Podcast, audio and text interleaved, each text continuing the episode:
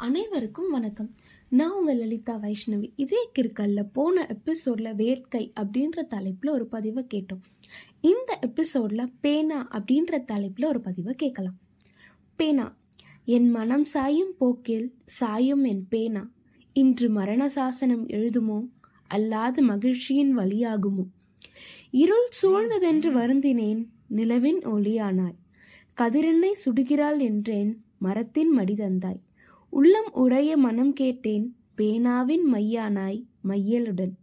நிமிர்ந்த பார்வையோடு கிரீடம் அணிந்திருந்தும் பணி செய்ய பணிவோடு தாழ்வதால்தான் உன்னை யாவரும் இதயத்தின் அருகில் குடிவைக்கின்றனரோ. ஓர் உறவை ஈராக்க உன்னை தருவர் என்பர் அறியார்.